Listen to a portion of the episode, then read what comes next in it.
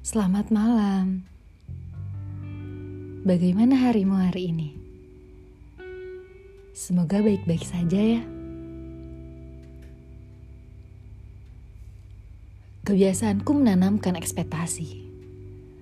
Tanpa sadar bahwa itu sangat berkonsekuensi. Menurut sebagian orang, ekspektasi adalah salah satu seni menyakiti hati. Mereka yang kuanggap tak akan pernah memberiku rasa kecewa, justru mereka yang buatku semakin berhati-hati memberi rasa percaya. Mereka yang salah, atau aku yang terlalu naif, menganggap bahwa kebaikan akan dibalas dengan kebaikan. Tapi faktanya, dunia dan isinya tidak sebaik itu. Aku akan terus ditempa dalam tekanan.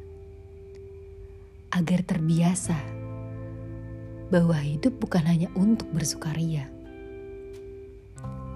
bahwa yang berjalan di dunia tak hanya memberi bahagia,